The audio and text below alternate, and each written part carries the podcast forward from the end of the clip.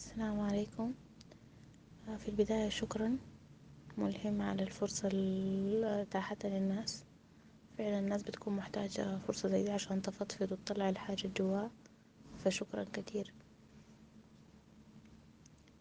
وفي الحياة الحياة ما دايما واقفة في صفنا وبتدينا أي حاجة نحنا بنتمناها زي ما بتدينا حاجات نحنا ممكن نكون عايزينها أو ما عايزينها بتشيل مننا حاجات ممكن تكون غالية علينا جدا.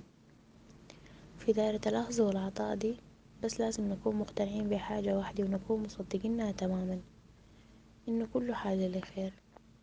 يمكن في ناس كتار جدا بيقولوا الجملة دي بس في حالتهم هي مجرد كلمات بتطلع من اللسان فقط.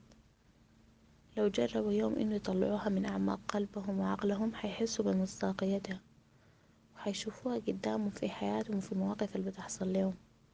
ولما تحصل لهم حاجة أي حاجة حيكونوا مبتسمين ويقولوا لخير كل حاجة بتحصل لنا لخير حتى لو نحنا شفناها حاجة كعبة وما بنتمناها لنفسنا ربنا سبحانه وتعالى علام الغيوب عارف إنه الحصل ده أحسن شي لينا.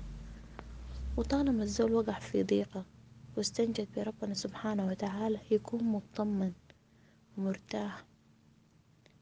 إنه مناجاته ودعاؤه ودموع نزلت في جوف ليلة مؤلمة لا ولن تضيع هباء منثورا وسيستجيب له الله ولو بعد حين. في النهاية الحياة ما دايما بتفرحنا وتبسطنا وتدينا الدايرينه وبين فرحة وفرحة بيكون في شوية ضيق وكدر وزعل. فصبرا جميل وبالا طويل وقناعة حلوة.